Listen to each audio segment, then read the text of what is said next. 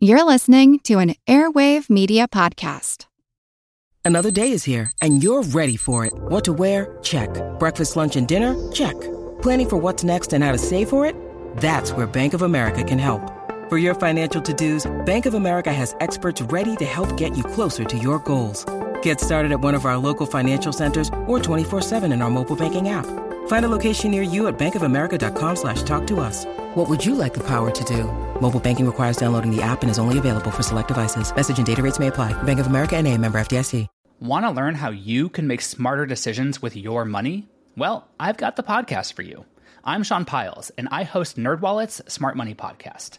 Our show features our team of nerds, personal finance experts in credit cards, banking, investing, and more – and they'll help you make the most of your money while cutting through the clutter and misinformation in today's world of personal finance. You'll get clarity on strategies to help you build your wealth, invest wisely, shop for financial products, and plan for major life events. Listen to NerdWallet's Smart Money Podcast wherever you get your podcasts. This is Doc G, and you're listening to the Earn and Invest podcast. Even I was originally skeptical of FIRE, financial independence, retire early. But thinking back, I shouldn't have been. My step grandfather retired from dentistry at the age of 49. He put all his money into the stock market, picked up and moved from New Jersey to Santa Fe, New Mexico, and lived the next 50 years of his life without ever collecting another paycheck again we think of financial independence as this new idea. But if you look back, actually, in the 1970s and 80s, Joe Dominguez and Vicki Robin were teaching courses on and eventually wrote their book, Your Money or Your Life. Fast forward to 2007, and Jacob Lund Fisker started the blog Early Retirement Extreme. And shortly thereafter, Mr. Money Mustache started writing about financial independence, retire early back then the movement seemed to be mostly white professional males. But the fire movement has risen like a phoenix from the Great Recession of 2008 and matured to be more robust, more inclusive, and dare I say, even more intellectual. And yet, I wouldn't blame you for being skeptical. I certainly was. Christine Benz is a director of personal finance for Morningstar and a senior columnist for Morningstar.com, as well as a co host of the Long View podcast. Christine, welcome to the show. Hi, Doc. Good to be here. It's great to have you. We were chatting before this that we are both from Chicago. We are doing this via internet as everyone is nowadays. We don't see each other person to person because of coronavirus, but we're actually not that far away from each other right now. That's right. That's right. Hot summer days here in Chicagoland. Most definitely. I want to jump in with what I think is a little bit of a controversial question. Is there a lack of love between financial independence retirement early practitioners, people who believe in the FIRE movement, and those in the financial advice industry? I think potentially there is. And I do think that there's this tendency to have sort of this knee jerk reaction, which I admit I had to fire when I initially started reading about it several years ago. There's this sense that how can these people have possibly done the work on retiring early to have confidence in hanging it up at these really young ages? So I think there's a skepticism that the early retirees don't have the financial planning chops that many financial advisors do. And in some cases, that's very likely true.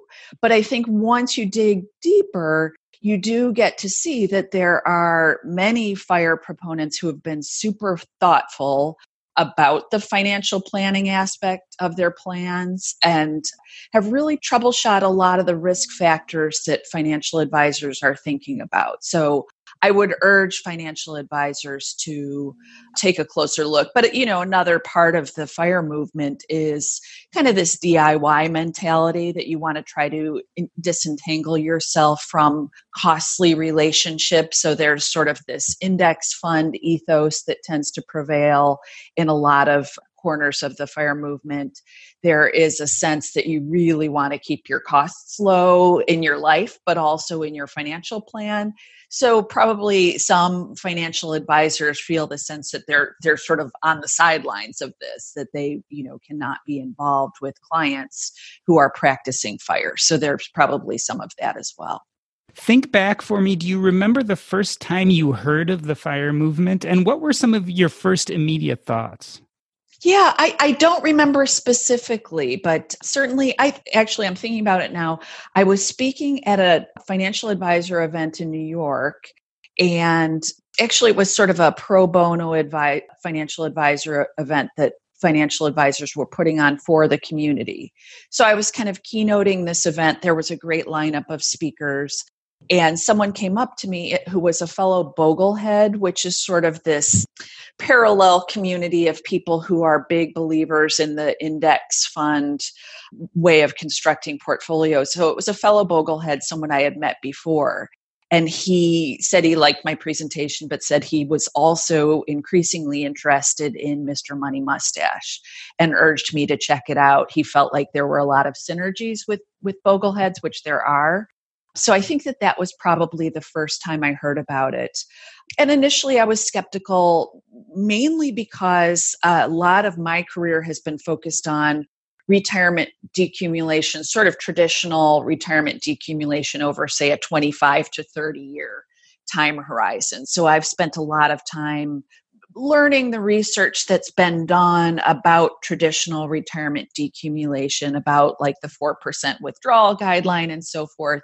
And I knew that most of that research had been stress tested over, say, a 25 to 30 year time horizon. No one had stretched it out to look at a 40 or 50 year time horizon. So I was a little bit worried about the, the fire adherents initially, thinking that you know they can't possibly be thinking about sequence of return risk. A lot of the things that we know bedevil traditional retirees are that much bigger a deal for young retirees. So i guess my initial pushback was more sort of in that realm. And then something that lingers with me is this sense of like the early retirement piece that are we really meant to do this or should we be spending our time doing stuff throughout our lives? And I still come down on that side of the fence that I really believe even if you retire from remunerative work that earns you a salary, you should continue doing stuff throughout your life. So I would still say that that's kind of a lingering bit of skepticism in my mind. That my hope is that fire proponents who do retire early should continue to engage in work in some fashion whether it pays money or not is is up to them. But i like the idea of us continuing to be engaged and continuing to make a contribution to our communities throughout our lives. It's an interesting dichotomy the purely mathematical financial viewpoint versus the more ideological meaning we have in our life and what right. we consider our life's work. We're going to talk about that a little bit more in the future. But interestingly enough, this idea of financial independence doesn't seem new when you really go back and look at it. I had never associated the acronym FIRE with my step grandfather, but most of us have known that person in our community who stopped working at an early age and we always figured they were independently wealthy or what have you but no one called it those words and certainly no one talked about their exact strategies of how they were continuing to exist and pay for their lives not working until more recently that's right. That's right. It's been around for a long time. You referenced some of the books that have been really pre fire and I've spoken to various people who are thought leaders in the fire movement. One, I was recently having a conversation with Ms. Michelle Singletary, who's a reporter at the Washington Post, writes on personal finance. And Michelle, for years, has been talking about financial independence, but she didn't really talk about fire specifically. So this has been around for a long time. Certainly it's challenging as more and more folks are retiring without the benefit of pensions. I think that when many of us think of early retirees, we may have known they may have been teachers, for example, who retired at 55 after having logged 30 years in the classroom. That's a smaller subset of our population, people who, who are retiring with, with, with the benefit of pensions. And it's notable to say that way back when retiring early was in your 50s or maybe right. your early 60s. Now we have people talking about doing it in their 30s and early 40s. So it's almost as if the definition has radically changed. It's interesting to try to tie that to the change in defined benefit plans, but certainly pensions have seen their better days in the United States, and we will be seeing less and less of them in the future. Definitely. I mean, it's so rare that someone's hired into a position in the private sector where they're offered any sort of pension upon joining the company. Increasingly, it's the domain of, of folks in the public sector. I had mentioned that I was somewhat skeptical of the fire movement when I first heard of it. And certainly, I think you were too. You recently had on your podcast the long view Tanya Hester and Chris Mamula, two financial independence retire early practitioners, people who have been in this movement for a while and speak very clearly about it. Did they change your mind a little bit? They did. And spending time reading their respective blogs as well in preparation for the podcast and just seeing the extent to which they had looked at the financial planning dimension of this gave me more comfort with the whole thing. Those two of, of the fire practitioners I know are just incredibly thoughtful about some of the risks that can crop up with early retirement. So they've thought hard about one of the biggies, which is healthcare coverage in the early retirement years, pre Medicare years, which for them, you know, might stretch like 25 years.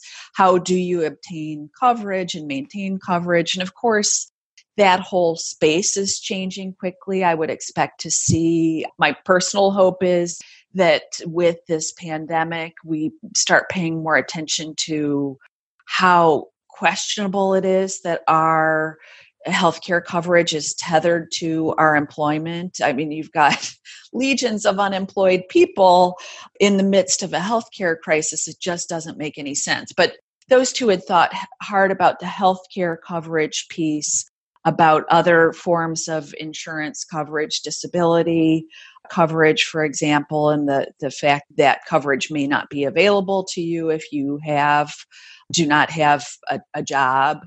So, all of those considerations, as well as something that's front and center, which is what in retirement planning circles we call sequence of return risk, which basically means the likelihood that you'll encounter a bum market environment during your drawdown period. And so when we think about traditional retirement planning, that sequence of return risk is something we talk a lot about, think a lot about, as Tanya pointed out in her discussion with us, if you stretch out the retirement decumulation period, the odds that you'll hit more than one of these really bad market environments are front and center. And so she had, she talked to us in depth about how she had structured her plan to be flexible in the face of what she expects will be several bad periods of market returns. And she and her husband have also thought about lifestyle adjustments that they're willing to, to incorporate if they encounter a bad sequence of returns. So, potentially selling their home, moving to a smaller home, all sorts of adjustments that they might make around the margins to help them be flexible and maintain their financial independence and their early retirements in the face of bad market results. We look at the fire movement and it sounds quite radical. But one thing I noticed, which I think you learned as you did these interviews, is that those who really go down the fire rabbit hole tend to be fairly fiscally conservative, which you wouldn't expect. No, that that's exactly right. So there's this ethos of frugality which infuses the fire movement and that's how they make it work, right? That in order to retire early, you do have to incorporate a certain level of thrift. It doesn't have to be radical. There are certainly some sects within the fire movement where people are living on very very small amounts, you know, and to me that was sort of a non-starter when I thought about the movement and that I, you know, feel like youth and good health are years to be enjoyed and you probably don't want to completely forego spending money on enjoyable things but definitely there is an, an ethos of thrift that uh, accompanies the pre-retirement years as well as the retirement years. And that really dovetails in a lot of ways with that focus on thrift in the investment plan as well the focus on index funds the focus on not overpaying for financial advice to the extent that you use a financial advisor. Maybe it's an hourly person which is often the most economical way to pay for advice. So that thrift ethos infuses the whole movement i think. The movement has evolved when it comes to thrift if you look back to 2007, maybe the beginning of the modern day fire movement with Jacob Lund Fisker and early retirement extreme, he was living in Chicago, like in you and I, and was talking about living on five to ten thousand dollars a year. I don't really believe that's what most fire practitioners believe in today. I think the message has evolved quite a bit. And so things have changed. I think that thriftiness still pervades itself in the movement, but it is not front and center as the driving force the way maybe it was in the beginning. I think that's right. I mean, speaking to Chris Mamula and Tanya too, both avid travelers. Uh, Chris mentioned that he had been to every con he and his wife had been to every continent. So I think that there are different gradations at the same at the same time Chris and his wife had relocated to what they found to be just a better part of the country for them. They live in, in Utah. They're very outdoorsy, love outdoor activities.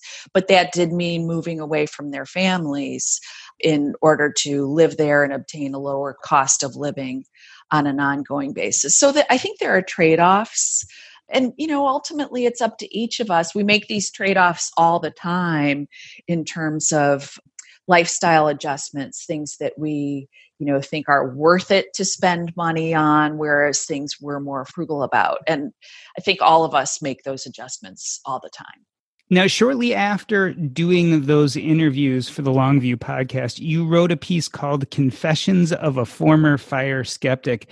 And I was really interested in your approach. You approach this topic through discussing the Robinhood trading mentality. And I was wondering if you could tell us a little bit about what that is and why you approach the fire conversation from that angle.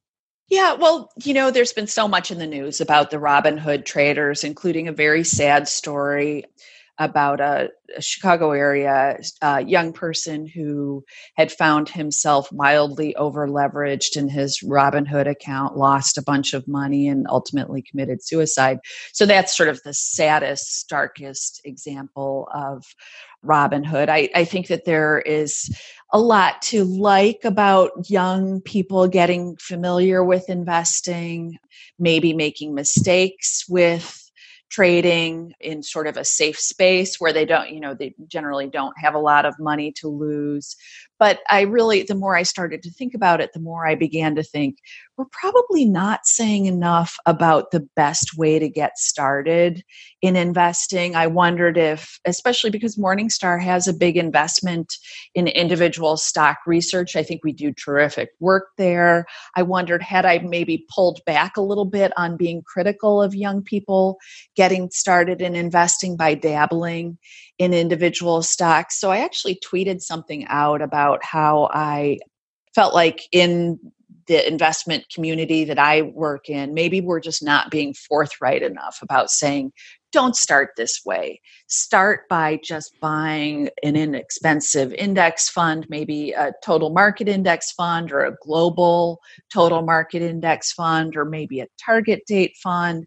Get broad based diversification, put your money to work in that fashion versus dabbling in individual stocks. So that's what kind of got me thinking about there's the Robinhood traders, the people who are betting heavily on the FANG stocks, building narrowly diversified portfolios of technology stocks, or maybe more recently, some of these beaten down travel and leisure names.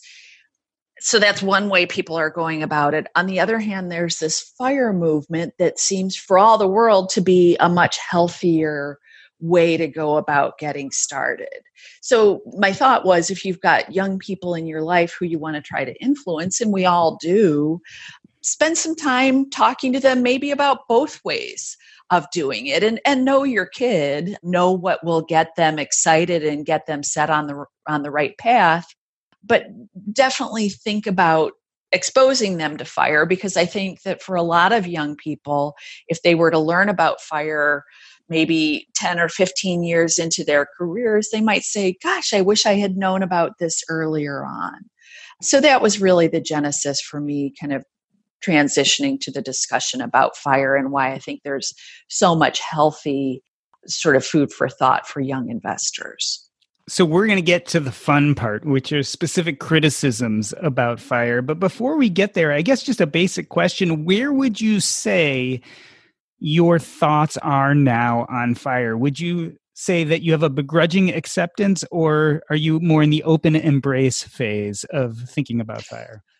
I would say I'm more toward the open embrace phase, mainly because, well, for a lot of reasons, but uh, this pandemic, I think, has given us all, or many of us, some people are completely busy and swamped, but it's given many of us a chance to kind of take a step back from the lives we were li- living before we got here and so I think it's given everyone a chance to be more thoughtful about, you know, what am, what am I doing? You know, what what am I saving for? What are my goals? And so I think that fire in a lot of ways is just kind of an evolution of financial planning away from a focus strictly on financial allocations more to incorporate time on earth allocations, which I think matters so much. So I would say I'm more in the open hearted embrace of fire. I think there are certainly some screwy, sketchy things going on under the, the fire umbrella, but I think that there's a lot of healthy food for thought there as well. All right, so let's talk about some of those criticisms. We've covered some of them a little bit, but there was a famous story on Twitter of a young fire couple who had used points to travel to some exotic city and decided they wanted to save money on breakfast. So they bought a loaf of bread and used the ironing machine in their hotel room in order to make toast. There's been some criticism roundly that there is an over consideration of thrift and that there's a miserliness towards the fire movement that maybe is frankly unhealthy. Yeah, I, I, think that that's a valid assertion. I, I hadn't seen that specific story about the toast makers, but that's scary. I think that there are some very thrifty elements of fire, but I think there are also some people who are taking a more healthy approach to spending. So I, I don't think you can generalize about the excessive uh, zealotry for thrift. I think that that there's a gradation there, and there are some people who are healthier in their approach. I guess when I think back to my husband's in my early years, we were so grateful that, and we still still travel a lot, or we hope to return to travel, but we we were able to take some trips that really created just so, such amazing memories, namely with our parents and our parents, I don't think, would have been in the mood for extremely thrifty trips when they were in their 70s. So we had some just tremendous vacations in Europe with our parents where we had wonderful dinners and you know that we wouldn't have been able to do that on a, on an extreme fire lifestyle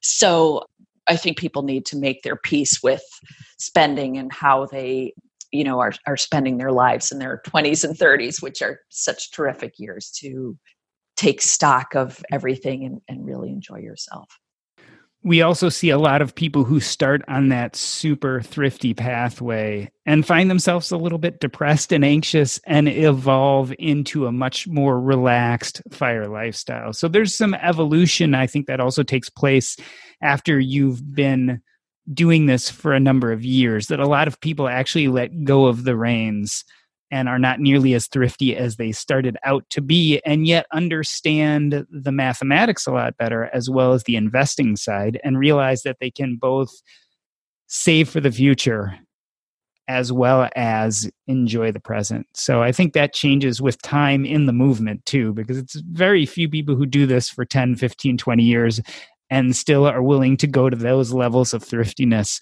when they realize that it probably isn't adding to their life as much. Yeah, no, I think that's a really good point. Another thing we delved into with both Tanya Hester and Chris Mamula is couples. So people who are part of some sort of partnership, how important that is to be on the same page.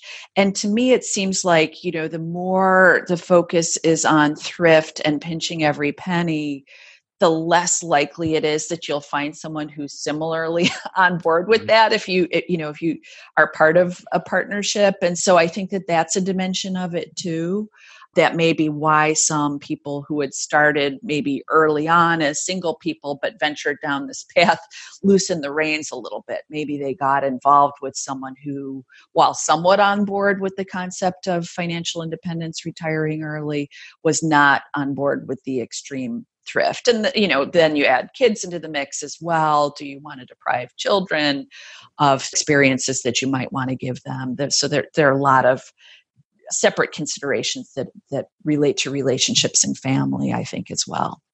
Another thing you mentioned earlier was this demonization of work that in fact especially in the beginning of this movement, it was a lot of young white professionals who didn't like their jobs who are preaching this lifestyle. Yet there's something to be said for working. There's something that it adds to our life above and beyond monetary gain. Has the movement gone too far in demonizing work?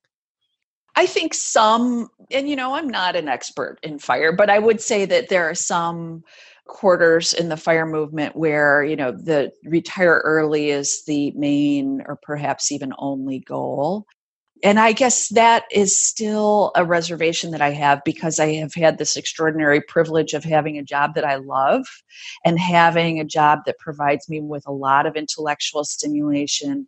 It's provided me with so many friendships, and that's something that I really miss acutely through this period the ability to see my colleagues and and spend time with them have lunches with them and so forth the zoom meetings just don't replace that so I do worry for people who are just seeing work as this slog that they've got to get through.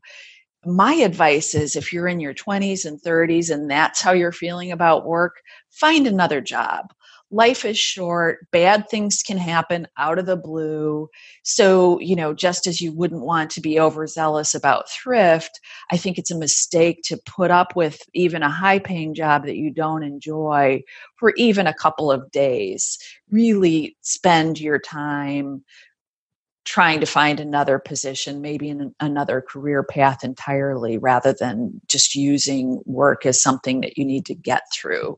I would say that's still an objection I have for people who have that mindset and fire. That just doesn't seem like a healthy way to go about life because work can be so enjoyable. A piece of advice that a lot of us give to people who are newly interested in financial independence is stop looking at early retirement as as the goal because unfortunately or fortunately, one day you'll get there. And if you don't have goals above and beyond that, you're going to find it a very hollow victory. What you say really rings true, I think, in the sense that if you can figure out what you want to do after the so called early retirement and eventually incorporate that into a job, the monetary means you need to get to financial independence aren't nearly as important if you're kind of building that post retirement idea of life into your current everyday workplace. That's exactly right. I mean, I love that idea of someone not necessarily retiring early, but obtaining financial independence or like obtaining a baseline of financial comfort that in turn allows them to pursue work, maybe paying work, maybe non paying work, that provides them with a sense of, of purpose and meaning. I think that that's just an incredible dimension of all of this. The other portion of the argument against fire is that it's a very privileged and entitled look at your personal finances. And I've mentioned a few times that the people who originally were well known in this movement tended to be white young males who were in very high paying professions. And it's an argument that goes back and forth. Is fire for the privileged? It's pretty broy still, I would say. And I would say, though, also that my next step is to delve into different, more diverse dimensions of, of fire. Tanya being a woman, that was certainly a great perspective. And she, I think she's been sometimes been called like the mother of the fire movement or something like that. But it, in delving into this, I've learned, you know, there's a lot of women of color who blog about fire and evangelize for the fire movement. So I think it's changing. But I do think that there's some truth to the assertion that largely this is the domain of people who are highly paid highly educated. It's it's a pretty high class aspiration.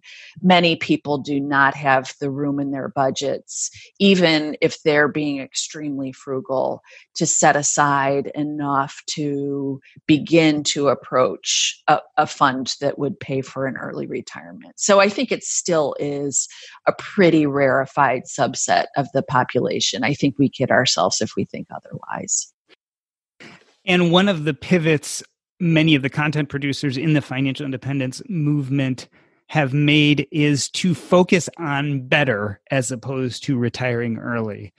So the idea is that there may be people who are not in high paying jobs or are in social situations where the idea of early retirement probably is not feasible. And yet, this idea of getting control of their finances, learning about investing, being careful with your budget and being frugal when necessary those steps are helpful even if you are in the type of situation where probably early retirement is not an option.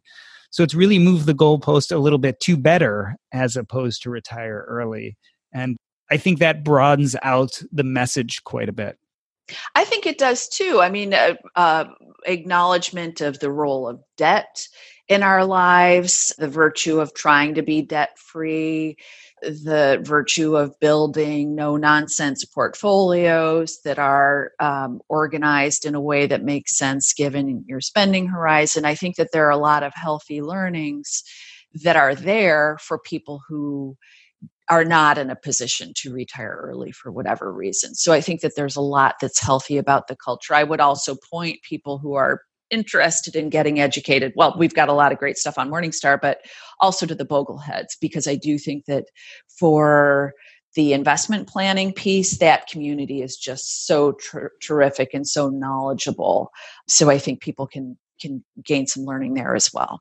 Yeah, the Bogleheads refers to Jack Bogle, who was the creator of index funds through Vanguard, and a forum sprung up around the principles that he embraced called Bogleheads, which is incredibly helpful. You can go to the internet and just put it in your browser, Bogleheads, and find a great forum of people who are generally very willing to give you advice. And it's all free and quite helpful and good not just for the experienced investor, but also for the novice who's willing to open up and ask questions. Exactly. And I guess the thing that I love about Bogleheads, and this is something I try to talk about in my work as well, is fight the financial complexity complex because they're out there, they are peddling overly complicated solutions for investors. And oftentimes, the simplest portfolios are the most effective. So that's what the Bogleheads believe in. They believe in this three fund portfolio where you have a total stock market index, a total international index, and a total bond fund, and maybe some cash on the side. But you're basically calling it a day and I think that just simplifying the investment portfolio is such a worthwhile strategy, no matter what your plans or aspirations are around financial independence or early retirement. Are you struggling to close deals? B2B selling is tougher than ever, and that's why I want to tell you about LinkedIn Sales Navigator. Fueled by LinkedIn's 1 billion member platform, Sales Navigator gives you the most up to date, first party data, enabling you to unlock conversations with the people that matter. Sales Navigator helps you target the right buyers, service key signals such as job changes or which accounts you should prioritize, and shows you hidden allies so you can find those buyers that are most likely to convert. LinkedIn Sales Navigator is a sales intelligence platform that helps professionals effectively prospect and engage high value customers, drive higher revenue, and increase sales performance. Right now, you can try LinkedIn Sales Navigator and get a 60-day free trial at linkedin.com slash earn. That is linkedin.com slash E-A-R-N for a 60-day free trial. Let LinkedIn Sales Navigator help you sell like a superstar today just go to linkedin.com slash earn and get started. Let's talk a little bit about financial complexity. The financial independence retire early movement has really centered itself around something called the 4% safe withdrawal rate, or some people call it the 4% rule or the 4% rule of thumb. This idea that you can take the net worth of your assets and live off 4% every year, and that should sustain you into retirement. There's been a lot of criticism for the movement saying that that's a way too simple look at your retirement investments. Do you think that's reasonable? I do. And so I would first just clarify the, the classic 4% guideline that financial planner Bill Bengen came up with several, I guess it was in the late 90s, it actually assumes that you take 4% of your portfolio in the first year of retirement and then you inflation adjust that dollar amount thereafter. So if I've got a million dollar portfolio, I can live on $40,000 in year one. And then if inflation goes up a little bit, it's 40,000 and change in year two. So that's kind of the classic 4% guideline and the idea there was that most of us in retirement want to have a semi stable standard of living. We don't want to be buffeted around by our portfolio's value. So, a different iteration of that strategy would be just to take 4% year in and year out. The downside of that is that you are completely buffeted around by whatever's going on in the market. So, in good years, you're living high on the hog. In bad years, you are you know eating rice and beans. So the issue is that the 4% the flat percentage withdrawal is inherently much safer because it's tethered to your portfolio balance but it is going to result in wild fluctuations in your standard of living which most of us some of us might be willing to put up with but many retirees don't. So increasingly that 4% guideline, the one I talked about, where you're taking a more or less real inflation adjusted withdrawal from your portfolio every year, that's the one that's really under fire right now, even for traditional retirees. People think it's way too risky, it's too high an additional withdrawal, it's scary. So, Jeff and I, my colleague, my co host on the podcast recently interviewed Wade Pfau, who is one of the leading retirement researchers. Wade strongly believes that a 4% initial withdrawal, even for people with a traditional 25 to 30 year time horizon, it's way too much. He thinks 3% is a safer initial withdrawal. And I would say that's probably quadruply so for early retirees. If they're taking a fixed dollar amount, fixed real dollar amount from their portfolios, they need to be really careful before taking 4% and running with it. And the funny thing about withdrawals is that they're really hinged to whatever return expectations we have for stocks as well as bonds. And the real problematic part for withdrawal rates today is the bond piece, because we know the Federal Reserve has been in there doing its work in, in an effort to stabilize the economy and to keep people out there borrowing and spending and so forth. So the Fed has put the brakes on interest rates, and that means that the raw returns for good bond market performance are just not there. Where we're looking at starting yields of like 1 or 2%.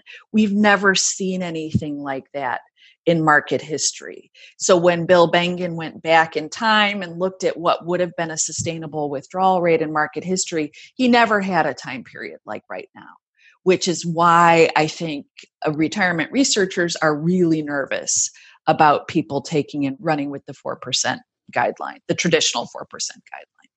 You noted Wade Pfau was on the show, but Michael Kitces and Karsten Jeske, two other names in the financial independence movement who've been commenting on this phenomenon, also have been suggesting lower safe withdrawal rates in the current climate. So it's not just Wade Pfau. These are, are concerns of many people who are studying retirement assets today.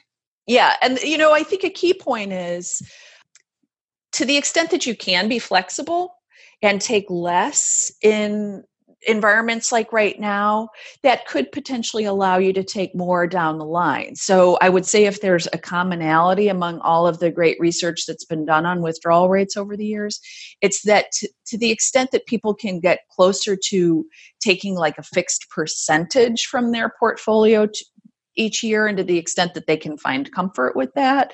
And early retirees may naturally be a little bit more flexible. They may be, as younger folks, just may be more flexible in terms of their mindsets.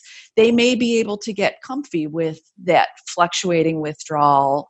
And I think that that can add to their portfolio sustainability. So I would say, certainly for people who are embarking on early retirement, being conservative right now makes a world of sense. It may get better. I mean, maybe in a decade, we'll be looking at much higher bond yields than we have today, in which case we'll be back to an environment that's more supportive of, of traditional withdrawal rates. But right now, that low yield environment makes traditional withdrawal rate planning a little bit scary. One last discomfort I saw in your writing, and I won't call it a true criticism, I'll call it a discomfort with the fire movement, is you mentioned that there was some reliance on real estate to be part of the portfolio, and real estate can be problematic in general. Do you think that there's a lot of real estate assets, people using real estate incomes to prop up their financial independence finances? I, I, definitely know that that is part of the movement that many fire proponents do use rental income as part of the equation to make early retirement work. And, you know, here's a spot where I have to step back and say, how much am I bringing my own biases to bear on this? And that m- my career has largely been focused on traditional investment planning, not incorporating residential real estate. But my colleague David Blanchett, who I would say is up there with Wade Pfau in terms of being one of the seminal retirement researchers working today, he's done some looks, he's done white papers on residential real estate as an asset in portfolios. His overall takeaway is that this is an incredibly risky idiosyncratic asset whereas if you invest in the public markets and you're buying some broad basket of stocks and bonds you're really diversifying away a lot of idiosyncratic risk. But anytime that you're investing in a single property well gosh you're just subjecting yourself to a lot of region specific risks. So what if you know where you live is heavily dependent on the fortunes of a certain industry for example? All of those things can work against the value of your property and and sort of conspire against property ownership as being a great addition to a, total investment portfolio in general. Our, our research was would suggest that it's incredibly risky especially if you are forced to liquidate that property at, at what's an opportune time to do so. So I guess that's still a reservation. And then there are the whole separate issue of, of maintenance related to property, whether some people, you know, are even cut out to, to do that sort of work. And certainly if you hire someone to do that, that cuts into your profit margins. Another thing that I think is top of mind is we're in this environment where if you haven't been paying attention, municipal finances are a basket case, not just here here in Illinois, but in many other regions throughout the country, in part because tax receipts are way down due to this pandemic. We've got more healthcare costs that are getting laid upon municipalities all of that puts municipal finances in a precarious state. I think it makes higher taxes on property owners a very realistic possibility. So I think that that's another risk factor to consider when people are sort of mulling property ownership as part of their their sort of total financial plan. So we've talked a little bit about the benefits and criticisms of the fire movement. When you interviewed Tanya, she mentioned this idea that the current fire movement was BO'd by the Great Recession of 2008. In fact, more people than ever became interested in it. How do you think the current pandemic and economic recession are going to affect the fire movement? Do you think it's going to grow or contract based on what's happening right now? It's a good question. And I would say Tanya's point for us was kind of counterintuitive. It's like, wait, what? That how could a financial crisis give rise or sort of provide additional fire to the to the fire movement? But her point was I think that people and I would say this is very much true of many younger folks they have the sense that their employers really that, this contract that was there for perhaps our parents or grandparents that our employers just don't care about us and eh, so it's up to us to sort of create our own plans apart from whatever work might provide. So I would say certainly with unemployment rates as high as they are currently, we'll probably hit people feeling more of that sense that that they're employed that they just don't have that compact with their employers that perhaps was there a couple of decades ago. On the other hand, I'm of the mind that, and I'm not an economist, but I'm of the mind that this is not going to be an easy recovery, and that in fact the market will probably experience much more significant volatility in the years ahead, not just in the months ahead, but I think well, this will be playing out over a period of years. So I think that may give some otherwise, some people who might otherwise be inclined to go down this path, it might give them pause because I have a feeling that we're in for a period of really rocky market returns in the years ahead. That's just my guess. And I think that that may crimp some plans to embark on early retirement certainly the early retirement part is going to be delayed or changed by what's going on now. The returns that we expect to see over the next few years are just certainly lower. The idea in financial independence itself, I think, is about control. And maybe that's why we saw more interest after 2008. I began this interview by asking you about a lack of love between the financial advice business as well as fire practitioners. Do you see the fire movement moving away from or closer to the financial advice industry? The financial advice industry is changing so much before our eyes. So I think that's sort of an interesting dimension of this as well, where there are a lot of different business models that are being experimented with that are gaining more traction. So I do think that fire proponents are quite reasonably balking at paying a financial advisor an ongoing fee but i think that there are lots of different ways to obtain financial advice i mean i my husband and i have contracted with an hourly advisor to help us with sort of specific parts of our financial plan because it's really hard to be an expert in everything there are things that you have to just say I don't have the wherewithal to research long term care, for example, which is kind of the thing that we've contracted with an hourly advisor to help us with. We wanted to look at some of these hybrid long term care products. Um, my hope is that fire proponents shouldn't shut themselves off to professional advice completely because I think that there are different ways to obtain it that can be really cost effective, that can free you up to focus on things that you do well, that you feel like you can reasonably make assessments of, and you can kind of outsource some of these other areas. So the financial advice space is just changing really quickly. And I would urge people to not think, oh, it's just one type of advisor or another. There are lots of different dimensions to it. Yeah, the fire movement's reliance on DIY, while I think served the movement very much in the beginning, again, I think the message is evolving and this idea that getting financial help is necessary because you can't be an expert in everything is certainly out there. And the fire movement definitely embraces fee only advisors or people you can pay an hourly fee to come in and tweak your financial plan or help you with the parts that you don't understand. So things are changing and the fire movement is growing legs and getting older and maturing. And what's nice to see based on your piece is that what started out sounding like a pipe dream is actually a very robust community of people who are thinking more and more deeply about their financial lives and how to be content at a time when our society is struggling with financial difficulties and the pandemic. Christine Benz, it's been a pleasure having you on. Tell us where we can find you and what's up next in your life. Yeah, I, I write regularly on morningstar.com. It's been my pleasure, by the way. I write regularly on morningstar.com. I do a lot of videos for us. Jeff Ptak and I have our podcast. It's called The Long View. Similar to this, it's sort of an interview format, deep dive into a conversation with a personal finance or investing thought leader.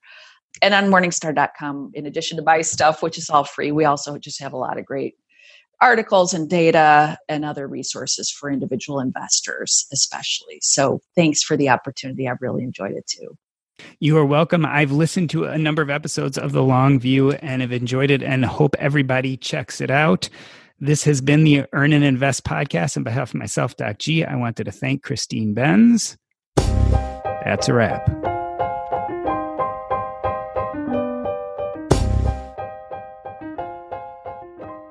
Christine Benz was a fire skeptic, and in many ways, so was I until I discovered the profound ways in which it could change my life. And one of those is it helped me with a deep, abiding sense of shame. Now, bear with me, this is not something I usually talk about, but I have felt shame for most of my life. And it's hindered me and made me feel bad. And only in dealing with that shame have I felt the true freedom to live the life I want to live. But it took four decades to come to terms with that shame. Let's start at the beginning. I remember when my father was alive that he had this pocket knife. I think it was ivory plated, and he used to keep it in his workshop in our basement. And I coveted this knife. It was the thing I wanted more than pretty much anything else. And I remember having a dream that my father had died. And then I could go down to his workshop in our basement and have the knife for myself. I must have been seven or eight years old. I don't remember much about the dream or the time, except that a few weeks later, my father had a brain aneurysm and died. And as an eight year old, I felt and thought logically enough that I knew I wasn't responsible for his death. I knew that dream I had had nothing to do with it. But no matter how much I knew that to be the truth, I still felt oddly responsible. And I remember feeling such shame at that dream. I remember feeling such shame that somehow if I had done things differently, if I had been a better son, maybe my father would have lived. Imagine, I carried this shame with me probably for two decades. It drove me to two extremes. One is it made me feel profoundly insecure, like I wasn't good enough and like I couldn't accomplish anything. So, I had all these goals, whether it had to do with athletics or academics, and I continuously felt like I was failing at them. On the other hand, it pushed me towards achievement because I kept trying to prove that I was a worthy son. I kept on trying to prove that this intense shame I felt was unwarranted. So originally I failed, but eventually I started to succeed, and I had this huge drive. It pushed me to keep doing better, getting faster, being stronger, learning to be smarter. It pushed and pushed, and every time I did succeed, every time I did achieve, it pushed me to go farther, to not accept the height I had climbed to, but look towards the next peak. And this was a sentinel part of my childhood. This pushing forward. I had a learning disability when I was a kid. To push through that, to learn how to be a good student, to learn how to overcome my problems and get the best grade so that I could go to the best college so I eventually could go to the best medical school. All of that, in a sense, was driven by this intense shame I felt. A shame that stayed with me really into my late college years or early 20s when I had the emotional wherewithal to come to terms with my father's death, and I was able to do something that almost sounds unnecessary, but until I did it, I couldn't move forward. I had to forgive myself. And that's what freed me in my 20s is I learned to forgive myself for my father's death which I was in no way responsible for. And yet by only giving myself that permission to let myself off the hook, to be gracious towards myself, could I move on? And it was incredibly freeing to let go of that shame, which lasted for probably a year or two. Because right at that time, the other thing happening in my life is I was growing into my career as a physician.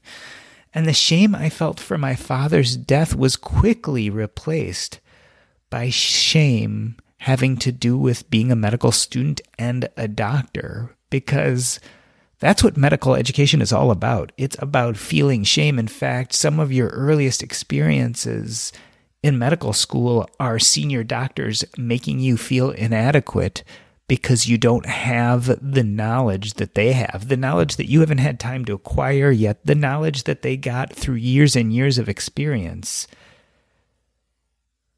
You are supposed to know everything from day one, and you are made to feel shame and embarrassed when you don't. And that shame carries. You enter third and fourth year of medical school and then eventually residency, and you become responsible for people's lives. And a good part of that experience is the finger pointing and blaming that goes on during our medical rounds, where the attendings blame the residents, the residents blame the students, the students blame the patients. Basically, it's an attempt by everyone involved to abdicate responsibility. And so I walked away from that shame of feeling responsible for my father's death and went right into the frying pan of medical education. And I can remember a specific episode that really was the height and the beginning of a shame that would last another few decades. I was a second year resident working in the ICU on call one night after all my fellow residents and attendings had left being the only physician left with these very sick patients when one of my patients went into respiratory distress. And I did the best I could to take care of the problem. It became clear that I would have to place the patient on a ventilator and put in a breathing tube. And I struggled. My skills were not good enough. My ability not developed enough I did the best I could, and we when we finally got the patient on the ventilator, I had a sigh of relief because I had kept the oxygen levels up, and even though I had struggled, I had done everything I thought to be right. And then moments later, the patient coded and died, and I did CPR and every resuscitative measure I had in my bag of tricks, and he died anyway. And it was two in the morning, and I was the only doctor in the ICU, and I called the patient's family up and they came in and I told them that their father and husband had died and we sat in a conference room and they thanked me for all that I had done and they left and by that point I had been up for 30 hours in a row with no sleep and the next morning came and as I was rounding with my attending physician and fellow residents I got a number of phone calls the secretary came over, interrupted us, and said, You know, Doc G, you really need to take these phone calls.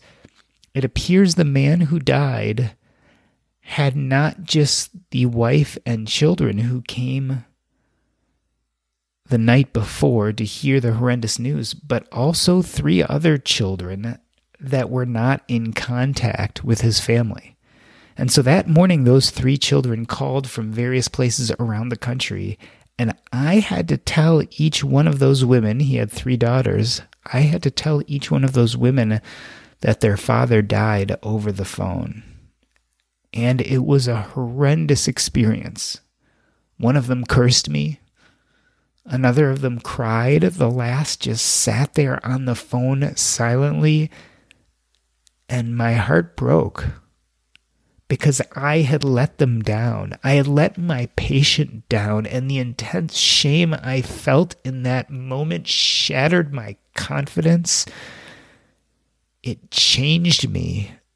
I learned to build up these walls around myself and my heart so that I wouldn't have to feel anymore. And I was lost.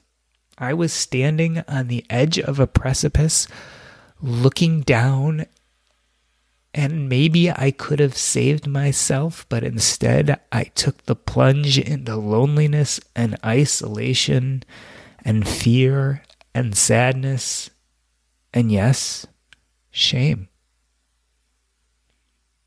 It would be years later when my son was born and I held him in my arms in the delivery room and looked into his eyes and realized how utterly broken I was from that experience.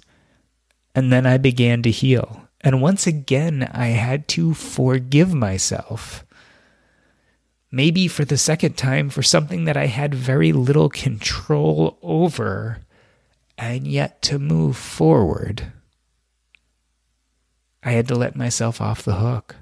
But the problem with medicine is even though I got over that horrendous night in the ICU, even though I learned how to break down some of those walls and barriers, there was an endless opportunity for feeling shame in medicine as I went forward. Even as an attending physician, there was always a reason to feel badly, whether it was the patients who were angry at you because they didn't feel you were doing enough or it was the insurance company that didn't want to pay for the test you were ordering, or it was Medicare coming to audit you and slap you on the wrist for billing incorrectly, or the hospital administrator who felt like you weren't admitting enough patients. It didn't matter where the source of shame was coming from, it was constant. And then, of course, there was the biggest shame of all when I was sitting at home one night a few years ago and I got a knock on the door, and it was a process server handing me a piece of paper saying that I was being sued for the care of one of my patients.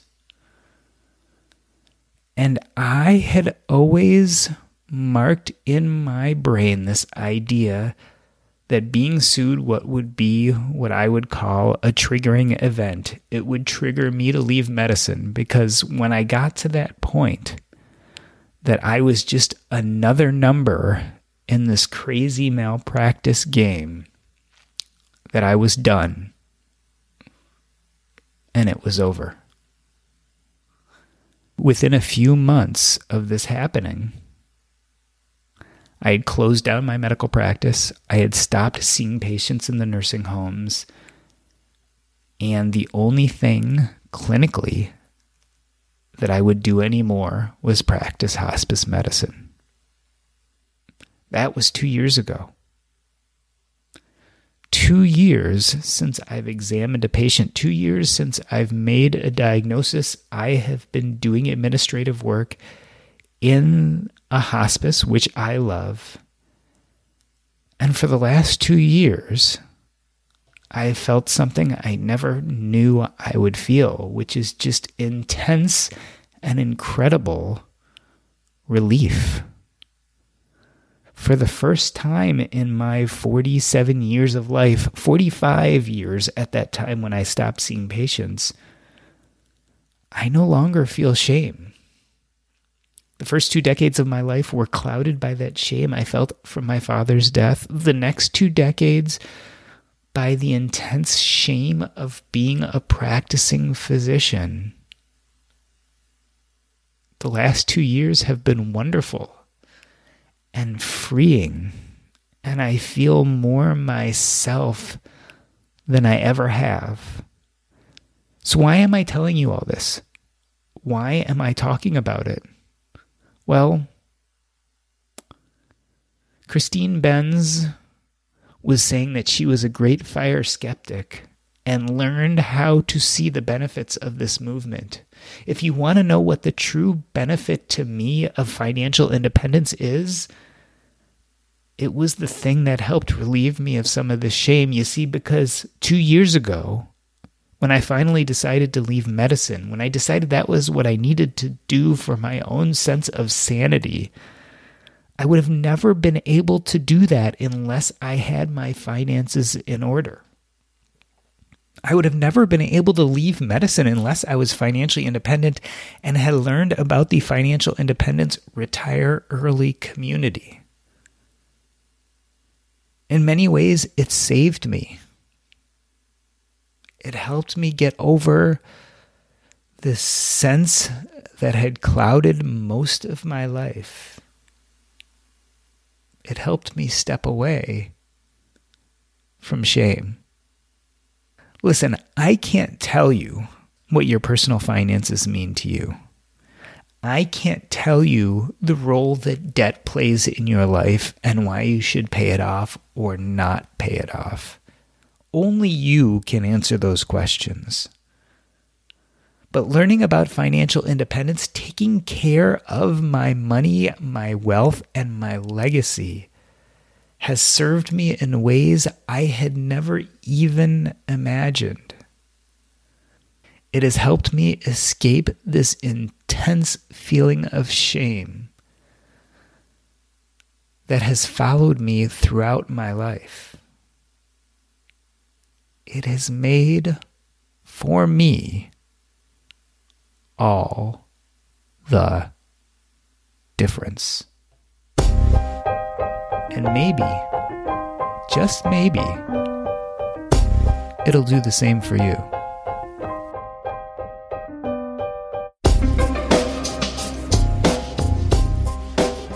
Right. No, it's so, I mean, the, the whole study of luck, like the role that luck plays in our thinking about things.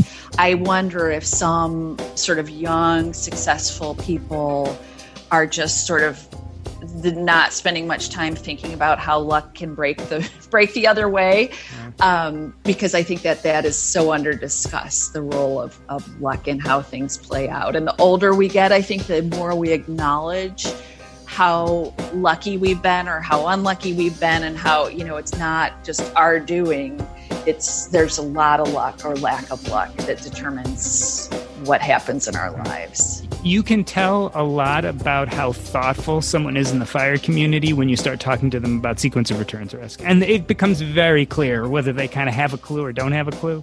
Right. Because most of the people who are really serious about this will tell you their 10 year plan and say, well, I have these buckets, and here's where income's going to come from, and here's where my safety fund is here's which stocks and bonds I'm going to use first. And then if the market goes down, here's where I'm going to go next. And you can tell a lot by someone how they answer the, you know, how are you going to start your drawdown? How's the first Exactly. 10 years of drawdown going to go? To, Exactly. And if they can, if they can give you a good coherent answer to that, you know that they've done the work. As a longtime foreign correspondent, I've worked in lots of places, but nowhere as important to the world as China. I'm Jane Perlez, former Beijing bureau chief for the New York Times.